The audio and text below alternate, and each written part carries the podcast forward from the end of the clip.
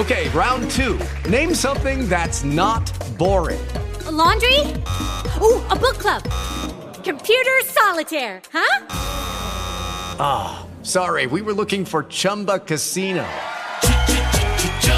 That's right. ChumbaCasino.com has over 100 casino style games. Join today and play for free for your chance to redeem some serious prizes. ChumbaCasino.com. No purchase necessary. Full prohibited by law. 18 plus terms and conditions apply. See website for details. Tony a servizio di Leva e il negozio dei lupini. Andiamo a leggere un brano pertanto dai, Malave- dai Malavoglia tratto dal capitolo primo. Siamo proprio ai primi fatti, alle prime battute iniziali del romanzo. Tony deve partire per il servizio militare che durerà 5 anni. Il nonno cerca eh, di farlo restare a casa, ma non ci riesce. E poi da Napoli Tony manda le sue notizie. Intanto, per far fronte alla perdita economica conseguente alla sua partenza e alla crisi del settore ittico, il nonno decide di imbarcarsi in un affare che risulterà disastroso, l'acquisto a credito di una partita di lupini, avariati oltretutto, eh, da rivendere in un porto vicino a una nave in partenza per Trieste. Andiamo pertanto a leggere questo brano tratto dai Malavoglia di Verga.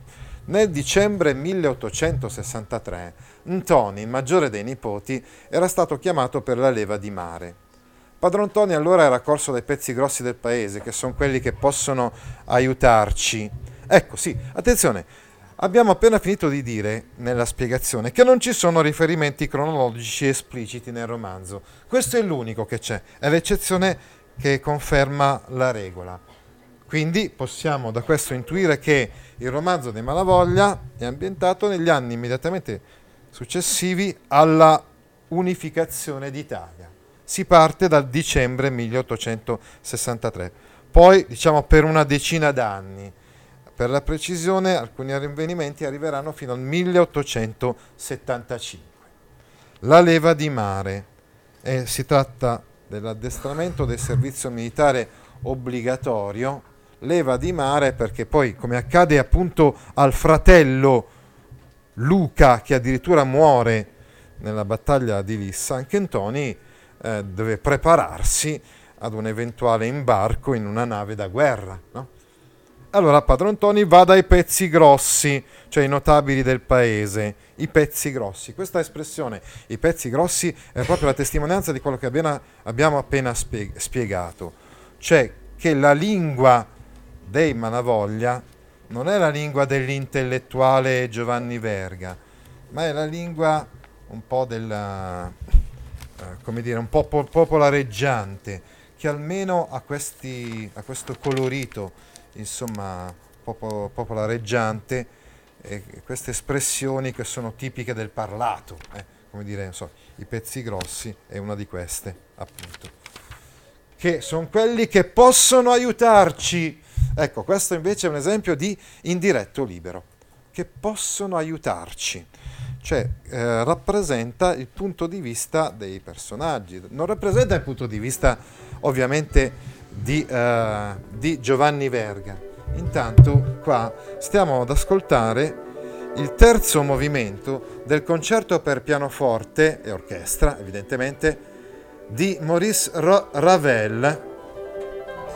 Ravel è un compositore nato nel 1875, morto nel 1937. Forse è più eh, indicato per, eh, lo useremo magari anche per eh, i brani del, di poesie de, di Pascoli, d'Annunzio, del decadentismo o del Novecento addirittura, no? Però, ecco, sappiate che è nato nel 1875, quando terminano le vicende del, dei Malavoglia di Verga. Ecco, adesso uh, stavamo parlando un po' dell'indiretto libero. Ecco, possono aiutarci. Non è che possono aiutare Giovanni Verga, l'autore, noi lettori, no, assolutamente no. Possono aiutare noi pescatori di acitrezza, che siamo, abbiamo bisogno certe volte di questi agganci, no? Ecco, è evidente anche in questo il modo di pensare un po' mh, appunto mh, dicevamo, regressione del narratore, modo di pensare tradizionale, ahimè, eh, ci ci sono alcune di quelle caratteristiche del, del clientelismo che a quanto pare non ci sono, sono c'erano già nell'Ottocento, insomma, ecco, affondano le loro radici, addirittura lo sappiamo, clientelismo deriva da cliens, termine latino, affondano nella, nella cultura latina, romana, eccetera, no? Cioè qualcuno che ha delle amicizie altolocate, no? Che possa, insomma, eh, per esempio, impedirci di, di fare il, il, servizio militare. Eh? Ecco, è molto interessante anche il passaggio appunto dalla terza persona singolare alla prima persona plurale. La prima persona plurale è appunto tipica della narrazione corale, insomma, eh, ci fa capire quantomeno che si tratta di una narrazione che rappresenta uh, un paese, si può dire, no? Mm. Non è un narratore che è costituito da una persona sola, no? Ma Don Gianmaria, il vicario, gli aveva risposto che gli stava bene. E questo era il frutto di quella rivoluzione di Satanasso che avevamo fatto con lo sciorinare fazzoletto tricolore dal campanile. Ecco sì. Allora, eh, eh, che cosa era successo? Era successo che Garibaldi ovviamente era passato eh, dalla Sicilia e quindi la Sicilia era stata liberata dai Borboni e um, erano stati uh, sventolati sui campanili delle chiese i tricolori, la bandiera dell'Italia. Ora, il vicario, Don Gianmaria, quindi il prete, se la prende con loro perché eh, dice, e questo è, ve lo meritate no? che ci sia il servizio militare. Questa è la giusta conseguenza di quella rivoluzione di Satanasso, appunto eh, di quella impresa di, di Garibaldi e la eh, liberazione dai, dai, Borboni, che è vista però dal punto di vista del prete come una rivoluzione diabolica, no? che, fatto, che, avevano fatto loro appunto uh, sventolando il fazzoletto tricolore, la bandiera no? tricolore dalla, dal campanile. Il sacerdote con funzione di parroco nelle piccole comunità di religione cattolica, il vicario, che non è un vero e proprio parroco a causa del numero troppo esiguo di fedeli, ben rappresenta questo, una mentalità insomma un po' tradizionale.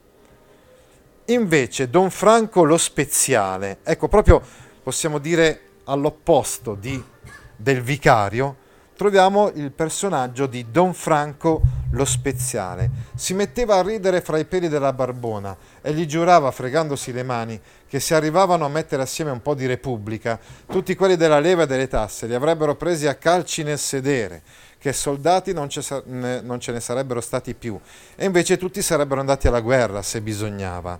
Allora, Don Franco lo Speziale è invece un portavoce di un modo di pensare diverso, un po' più mazziniano, garibaldino, repubblicano e quindi eversivo se vogliamo all'epoca, perché all'epoca lo Stato d'Italia era una monarchia, eh, non era una repubblica. No?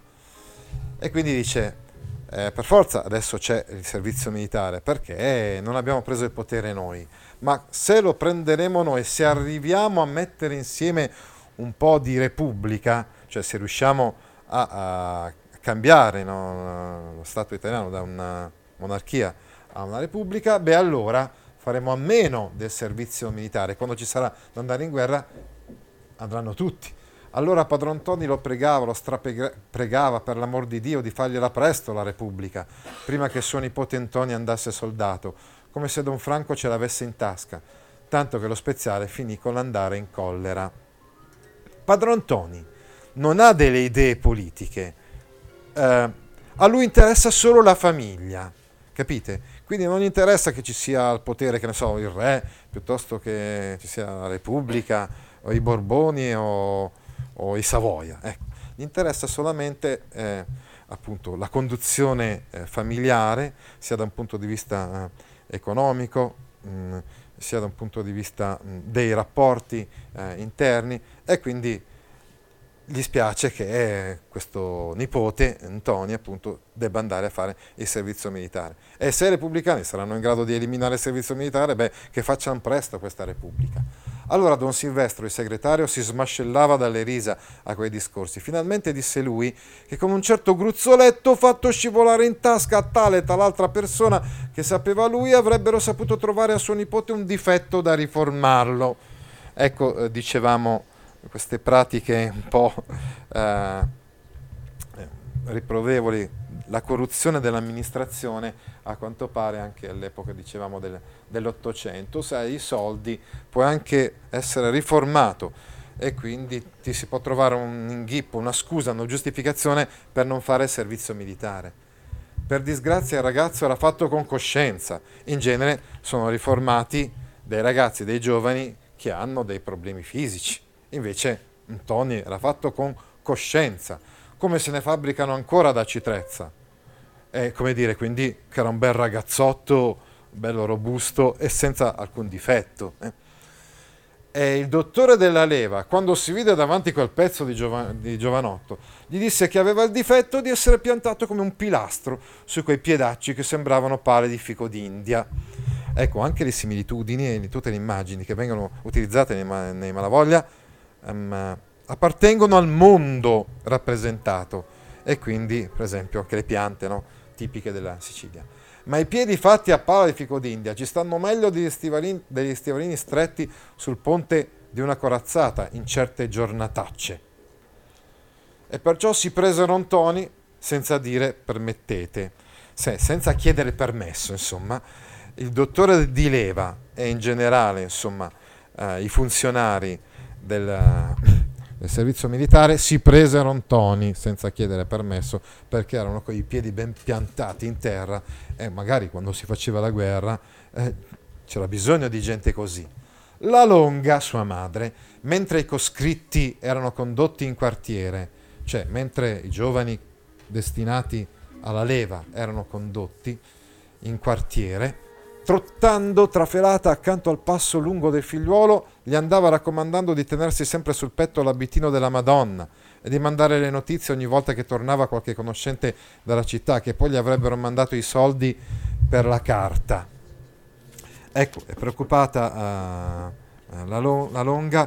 La parola quartiere sta a indicare la caserma, la caserma di Catania dove le reclute vengono acquartierate. La Longa eh, piccola e bassa di statura, ecco, do, do, eh, dobbiamo ricordare infatti che spesso i soprannomi erano coniati per contrasto, per antitesi, e infatti i Malavoglia erano chiamati così, anche se loro era gente che da generazione in generazione lavorava di buona voglia, e Maruzza era chiamata la Longa, anche se era proprio bassina. L'abitino della Madonna, dice lo stesso Verga, nella spiegazione, che è una specie di scapolare formato da due pezzetti di panno, lana, con la immagine e il nome della Madonna attaccata a due nastri portato da un lato sul petto e dall'altro sulle spalle, evidente, mh, mm, come dire, uh, abito uh, tipico della, uh, del meridione, a dimostrazione ancora una volta di uno, tutti quegli aspetti della cultura, della tradizione, del costume eh, locale che sono presenti nel romanzo e mandare le notizie ogni volta che tornava qualche conoscente dalla città, che poi gli avrebbero mandati i soldi per la carta. questo che è un altro esempio della struttura sintattica tipica del parlato eh, che caratterizza la lingua dei malavoglia nel senso che sono delle sgrammaticature, sono de, eh, soprattutto poi questo che è usato nel corso del romanzo per svolgere diverse funzioni, molte più di quelle che generalmente eh, svolge nella grammatica, nella sintassi corretta della lingua italiana. E poi gli avrebbero mandato i soldi, i soldi per la carta per appunto mandare queste notizie. Il nonno da uomo non diceva nulla, ma si sentiva un gruppo nella gola, un groppo nella gola, no? il magone, insomma, anch'esso, ed evitava di guardare in faccia la nuora, quasi ce l'avesse con lei, come se fosse colpa della longa se il nipote adesso andava a militare. Tutti sono tesi, insomma, per questa partenza. Così se ne tornarono ad, Acitre, ad Acitrezza zitti zitti e a Capochino. Hanno accompagnato Ntoni, ormai in caserma, insomma, per, eh, che stava andando a svolgere il suo servizio militare, poi sarebbe partito da Catania verso Napoli, e se ne tornano ad Acitrezza, zitti, zitti e Capochino. Bastianazzo, il padre di Ntoni, che si era sbrigato in fretta dal disarmare la provvidenza, eh, insomma, che eh, la provvidenza è la barca, no? E quindi l'aveva, aveva tolto le vele, l'albero, eh? e magari anche i, i remi. Ecco. Bastianazzo, quindi, che aveva disarmato la provvidenza perché probabilmente è tornato dalla pesca per andare ad aspettarli in capo alla via come li vide comparire a quel modo mogi mogi con le scarpe in mano non ebbe animo di aprir bocca e se ne tornò a casa con loro. E, e quindi se ne torna uh, se, Bastianazzo torna insieme al padre padron Toni e insieme alla moglie Maruzza la Longa. Uh, la gente generalmente andava scalza, poi si metteva le scarpe in, in, certe occasioni, per esempio quando si andava in città e quindi Maruzza la Longa e Padron Antonio avevano portato le scarpe per accompagnare Antoni e se le erano messe per stare lì a Catania eh, con le scarpe, ma poi se le erano tolte. Eh, la Longa corse subito a cacciarsi in cucina, quasi, quasi avesse furia di trovarsi a quattro occhi con le vecchie stoviglie, e padron Toni disse al figliuolo, cioè eh, padron Toni parla con Bastianazzo, va a dirle qualche cosa a quella poveretta, non ne può più. Ecco, prima era risentito con la Maruzza alla Longa, adesso invece riconosce che anche lei è addolorata come lui, insomma, per eh, la partenza del figlio. Il giorno dopo tornarono tutti alla stazione di Aci Castello, un altro paesino, insomma, che si trova lì, eh, sulla costa ionica eh, della Sicilia a nord di Catania, sulla linea ferroviaria per Messina, per vedere passare il convoglio dei coscritti che andavano a Messina, insomma, compreso il loro figlio, da Catania andavano col treno fino a Messina, e aspettarono più di un'ora appiggiati dalla folla dietro lo stecconato, dietro lo steccato. Finalmente giunse il treno, si videro tutti quei ragazzi che annaspavano col capo fuori dagli sportelli, come fanno i buoi quando sono condotti alla fiera frequenti, dicevamo, le similitudini eh, prese dal mondo animale, insomma, no? Uh, uomini, in questo caso i giovani uh, che partono per fare il soldato, uh, paragonati ai buoi. I canti, le risate, bac- anche perché comunque questo è l'orizzonte culturale della gente del tempo, eh, della gente di Acitrezza, che solo quello conoscevano, cioè conoscevano il loro ambiente, eh, gli animali che potevano scorazzare in quei luoghi, le piante, eccetera. I canti, le risate e il baccano erano tali che sembrava la festa di Tre Castagni, un altro paese lì, alle pendici de, dell'Etna. E nella ressa, nel frastuono, ci si dimenticava perfino quello stringimento di cuore che si aveva, che si aveva prima. Quindi ci si dimenticava anche del dispiacere, dell'amarezza, insomma, che uno provava perché il figlio stava andando soldato. Addio Antoni, addio mamma, addio, ricordati, ricordati. Di presso, sull'argine della via, c'era la Sara di Comare Tudda a mietere l'erba per il vitello. Ecco, uh, poi eh, non sappiamo ancora nulla di questa Sara di Comare Tudda, poi questa diventerà insomma un, un personaggio più importante nel corso della, del romanzo. Ma Comare venera la zuppidda, la zoppicante zuppidda vuol dire questo, andava soffiando che c'era venuta per salutare Antoni di Padron Toni, col quale si parlavano dal muro dell'orto, li aveva visti lei con quegli occhi che dovevano mangiarseli i vermi. Infatti lei aveva visto che eh, Antoni e, e, Sara, insomma, eh, se la eh, filavano un po' fra di loro Certo è che Antoni salutò la Sara con la mano ed ella rimase con la falce in pugno a guardare finché il treno non si mosse. Eh, I sentimenti, diciamo che vengono mh, riportati nel, nel, romanzo dei Malavoglia eh, e vengono espressi, volevo dire, soprattutto attraverso gesti, mh, più che attraverso parole.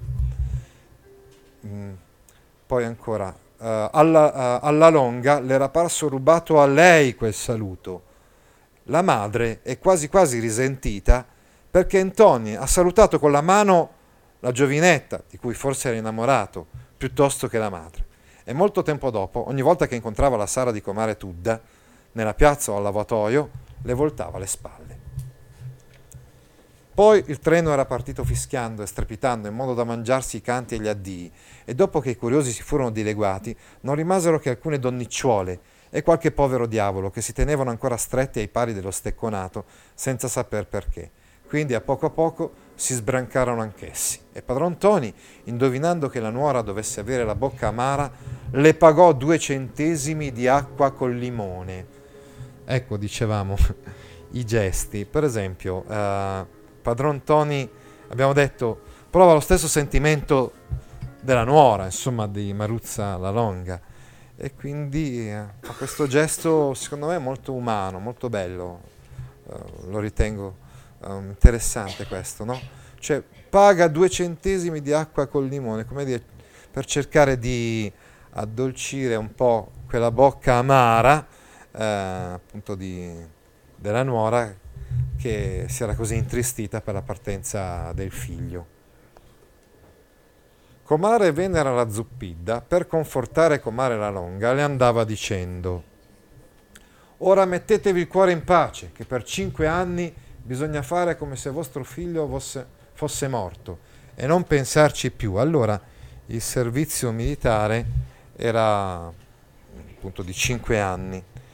Eh, ecco, ovviamente eh, mentre padron Tony si è rivelato, si è mostrato molto discreto nello stesso tempo, ha capito l'amarezza della nuora, gli ha, dato, ha pagato quest'acqua col limone e davvero ha dimostrato una certa mh, condivisione dell'amarezza di, della longa, invece questa tale comare Venera la Zuppidda uh, dice delle cose che insomma non possono senz'altro consolare, anzi non fa altro se non rimarcare insomma il, uh, lo sconforto di, di, Maruzza la Longa, ricordandole che per cinque anni è come se uh, lo dovesse considerare come morto e non pensarci più.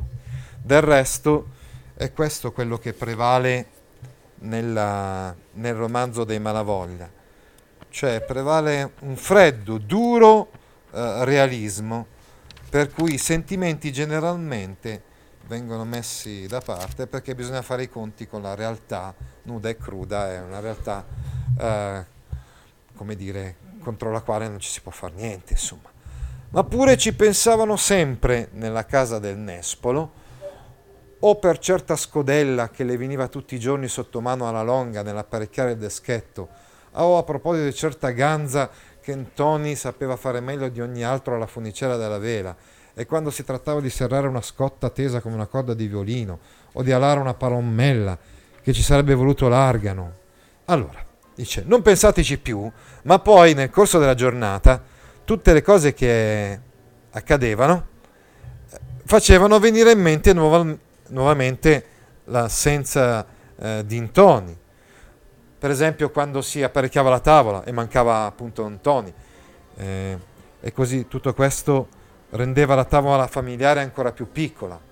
Oppure quando bisognava fare qualche lavoro tipico dei pescatori, insomma, in cui però ci sarebbe stato bisogno di un po' di forza, e allora emergeva e ricordavano bene Antoni, che aveva una forza straordinaria, che riusciva pertanto o a serrare una corda, una scotta e una corda, o a tirare su dall'acqua una gomena, una grossa fune di carico, talmente, in maniera, cioè così, era così forte a fare quest, queste cose che se non c'è lui dobbiamo, bisognava prendere un argano, addirittura una macchina per fare quei lavori. Il nonno ansimando con gli oi oi intercalava, qui ci vorrebbe Ntoni, magari ci fosse mio nipote insomma Oppure, vi pare che io abbia il polso di quel ragazzo? La madre, mentre ribatteva il pettine sul telaio, un, due, tre, pensava a quel boom boom della macchina che le aveva portato via il figliuolo e le era rimasto sul cuore, quel gran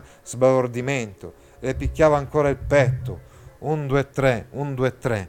Ecco, uh, Maruzza la Longa, mentre fa i suoi lavori, abbiamo detto quindi che le donne lavorano il telaio, il pettine eh, appunto serve per tessere eh, il telaio, quando la, lavora appunto a questa macchina al telaio e quindi sente un 2-3, un 2-3 il rumore della macchina, questo le fa venire in mente il rumore della locomotiva che ha portato via il suo figlio.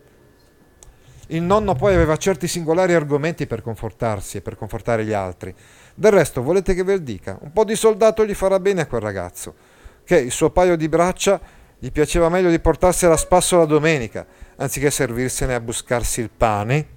Ecco, il nonno spera che il servizio militare possa raddrizzare Antoni, che già aveva fatto intravedere eh, insomma, le sue stravaganze, perché usava appunto il suo paio di braccia per, se le portava a spasso la domenica in giro per il paese invece che andare a lavorare per buscarsi il pane. In realtà il servizio militare peggiorerà il carattere di Intoni da questo punto di vista, che sarà sempre più insofferente riguardo alla sua condizione e al suo lavoro.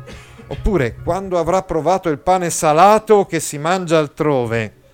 Questa è quasi una citazione da un verso di Dante che abbiamo letto proprio, proprio ieri, dal canto diciassettesimo del, del Purgatorio. Quando avrà provato no? che altrove a Napoli, per esempio, si mangia il pane salato, non si lagnerà più della minestra di casa sua. In realtà, in realtà Antonio a Napoli si trovava molto meglio che a casa, anzi era affascinato dalla città, da quella città così convulsa, piena di attrattive che non c'erano assolutamente nel suo paese di origine, a Citrezza. Finalmente arrivò da Napoli la prima lettera di Intoni, che mise in rivoluzione tutto il vicinato. Diceva che le donne in quelle parti là scopavano le strade con le gonnelle di seta e che sul Moro c'era il teatro di Pulcinella e si vendevano delle pizze a due centesimi di quelle che mangiano i signori e senza soldi non ci si poteva stare. Le cose che racconta Antoni testimoniano quello che vi stavo dicendo prima, cioè l'attrattiva del bel mondo eh, che prova Antoni vedendo che a Napoli c'è teatro, ci sono le donne con le gonne di seta, eh, eccetera. Però senza soldi non ci si poteva stare perché, come abbiamo detto, è imperante la logica eh, economica nei testi di Verga e comunque tutte queste cose hanno un costo. E non era come a Trezza, dove se non si andava all'osteria della Santuzza non si sapeva come spendere un baiocco, l'unico posto in cui spendere qualche soldo ad Acitrezza è il locale, l'osteria della Santuzza. Mandiamogli dei soldi per comprarsi le pizze al goloso, brontolava padron Toni. Già, lui non c'ha colpa, è fatto così, è fatto come i merluzzi, che abboccherebbero un chiodo arrugginito. Se non l'avessi tenuto a battesimo su queste braccia, direi che Don Giamaria gli ha messo in bocca dello zucchero invece del sale. Ah, ecco, evidentemente il rito del battesimo, dal vicario Don Gianmaria, di cui abbiamo parlato già prima, doveva uh, essere, mh, a questo rito doveva essere aggiunto magari un po' di sale, come si dice anche proverbialmente, mettere un po' di sale in zucca no? a questo bambino eh, che, stava, che era appena nato e che stava per essere accolto nella comunità cristiana del paese. Dice Padron Toni, ma deve avergli messo dello zucchero invece che del sale e quindi non ha sale in zucca. Se viene a chiedere soldi a noi per permettersi i suoi capricci a Napoli. Intanto l'annata era scarsa.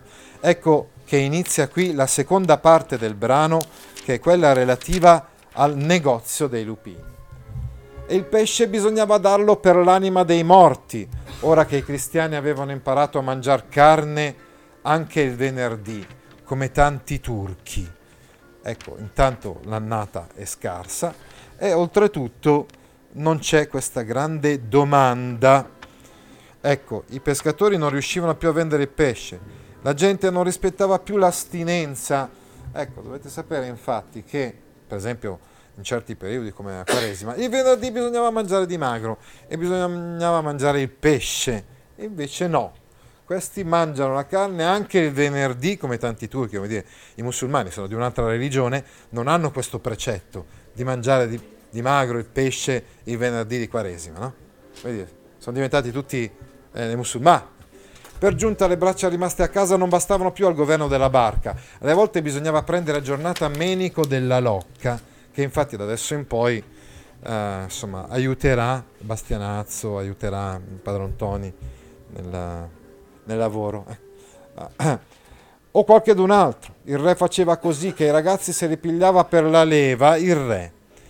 Il re in questo romanzo dei Malavoglia, così come nella roba eh, dove c'è come protagonista Mazzarò, è visto come un'entità lontana, astratta, che si prende i ragazzi per la leva quando erano atti a buscarsi il pane, quando invece erano nell'età giusta per lavorare per la famiglia. Ma sinché erano di peso alla famiglia, avevano a tirarli super soldati. E quindi, eh, come abbiamo eh, spiegato, um, ora che potevano essere um, di aiuto alla famiglia, adesso invece sono presi per il servizio militare. E bisognava pensare ancora che la Mena entrava nei 17 anni, la Mena, la sorella di Intoni, stava per compiere 17 anni e cominciava a far voltare i giovanotti quando andava a messa. Ecco quindi una delle motivazioni per cui i Malavoglia decidono di fare questo negozio dei lupini è per dare una dote alla Mena, no? che eh, ormai è una, una, donna, una ragazza da marito eh? e fa voltare i ragazzi al suo passaggio. L'uomo è il fuoco, la donna la stoppa, viene il diavolo e soffia. Ecco, questo è uno dei tipici proverbi che vengono sempre in mente a Padron Toni e che riassumono la sapienza popolare. La stoppa, lo scarto del lino della canapa, prende fuoco facilmente e quindi la donna no?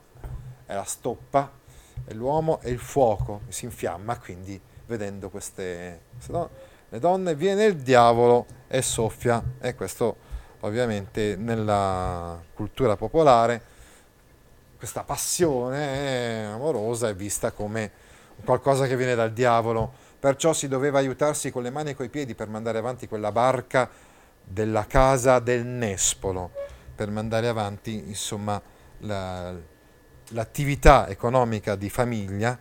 La famiglia dei Malavoglia si caratterizza, la barca dei Malavoglia, diciamo la barca della casa del Nespolo, perché eh, la casa del Nespolo è quella in cui abitano i Malavoglia, ne sono i proprietari e quindi la barca è loro. Padron Toni dunque, eh, quindi scusate, loro sono designati come quelli della casa del Nespolo. Capite, la, l'orizzonte eh, è proprio sempre quello eh, economico e quindi loro sono quelli che hanno una barca, hanno una casa, la legge dell'interesse è quella che domina in questo, in questo testo. Padron Antonia, dunque, per menare avanti la barca, aveva combinato con lo zio crocifisso Campana di Legno, eh, di cui abbiamo parlato anche prima, Campana di Legno evidentemente il, il suo soprannome perché era sordo come una campana, un negozio di certi lupini. Per negozio intendiamo un commercio, eh, ozium negozium, no? Certi lupini, eh, semi della pianta, in acqua salata, eh, tipici, tipici insomma proprio di quelle regioni là, da comprare a credenza, da comprare a credito, senza pagarli subito perché comunque soldi non ne avevano, per venderli a riposto, un altro centro della costa ionica della Sicilia, dove compare Cinghialenta aveva detto che c'era un bastimento di Trieste a pigliar carico. C'era pronta lì una nave che poteva essere caricata anche con questi lupini Veramente i lupini erano un po' avariati, ma non ce n'erano altri attrezza e quel furbaccio di campana di legno sapeva pure che la provvidenza se la mangiavano inutilmente il sole e l'acqua. Ecco, come abbiamo spiegato mm, prima in, in precedenza, insomma, uh, l'attività della pesca era, uh, stava un po' cedendo, um, non era molto florida al tempo e quindi non, non mandavano neppure la barca al largo a, a prendere pesci, che tanto non erano in grado di venderli. Allora, lui che sa questa cosa, cerca di approfittare della situazione, dove era ammarrata sotto il lavatoio, cioè insomma la, la, la barca, la provvidenza, era ormeggiata sotto il lavatoio senza far nulla. Perciò si ostinava a fare il minchione, cioè a fare il finto tonto. Eh, non vi conviene? Eh? Lasciateli, ma un centesimo di meno non posso in coscienza, che l'anima ho da darla a Dio. Ecco, eh, quindi c'è questo negozio dei lupini e la, insomma ci sono questi lupini che hanno un certo prezzo, eh, insomma lui pre, eh, presta questi soldi e non è disposto a uh, venir meno ai suoi soldi. E, e questa espressione, invece, eh, quando addirittura mette in campo che l'anima ho da darla a Dio, è un'espressione che vuol dire questo, devo sottopormi anch'io al giudizio di Dio, non posso ingannarvi, in realtà lo zio crocifisso è proprio la rappresentazione più gretta e meschina dell'interesse economico assurdo a religione di vita, per cui, come ben sappiamo noi, eh, poi dopo, eh, quando la, la provvidenza affonderà, non avrà nessuna pietà dei, dei Malavoglia, di Padron Toni, eccetera, e richiederà i soldi al più presto. E se loro non hanno i soldi, a, allora avrà, eh, ci sarà il pegno della casa del Nespolo. E dimenava il capo che pareva una campana senza batacchio davvero.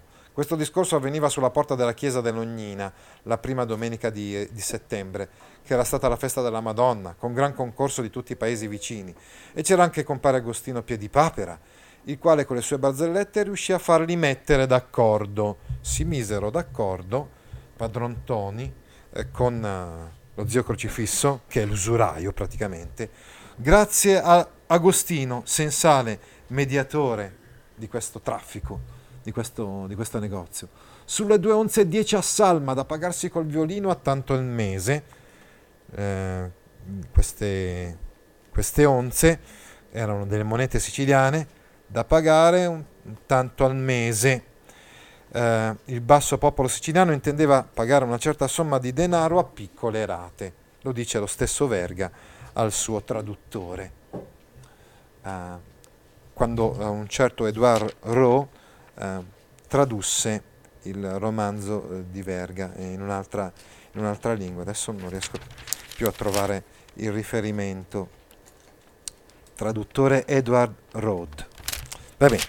Allora, quindi, eh, allo zio crocifisso gli finiva sempre così, che gli facevano chinare il capo per forza, come Peppinino, perché aveva il maledetto vizio di non saper dir di no. Attenzione però, questo è il modo di pensare della gente del paese. Il narratore qui è lo stesso zio crocifisso che con un discorso indiretto libero si prende il posto del narratore. Quindi viene riportato quello che è il suo pensiero, il pensiero di Dio, di Dio, Crocifisso, che fa sempre la vittima, il vittimismo tipico di Dio Crocifisso, che in realtà non è vero, e poi approfittava sempre insomma, di questi commerci e di questi traffici. Ci fermiamo qua. Avete delle domande da fare su questa spiegazione? With the Lucky Land slots, you can get lucky just about anywhere. This is your captain speaking. Uh, we've got clear runway and the weather's fine, but we're just going to circle up here a while and uh, get lucky. No, no, nothing like that. It's just these cash prizes add up quick. So I suggest you sit back, keep your tray table upright, and start getting lucky. Play for free at LuckyLandSlots.com. Are you feeling lucky? No purchase necessary. Void where prohibited by law. 18 plus terms and conditions apply. See website for details.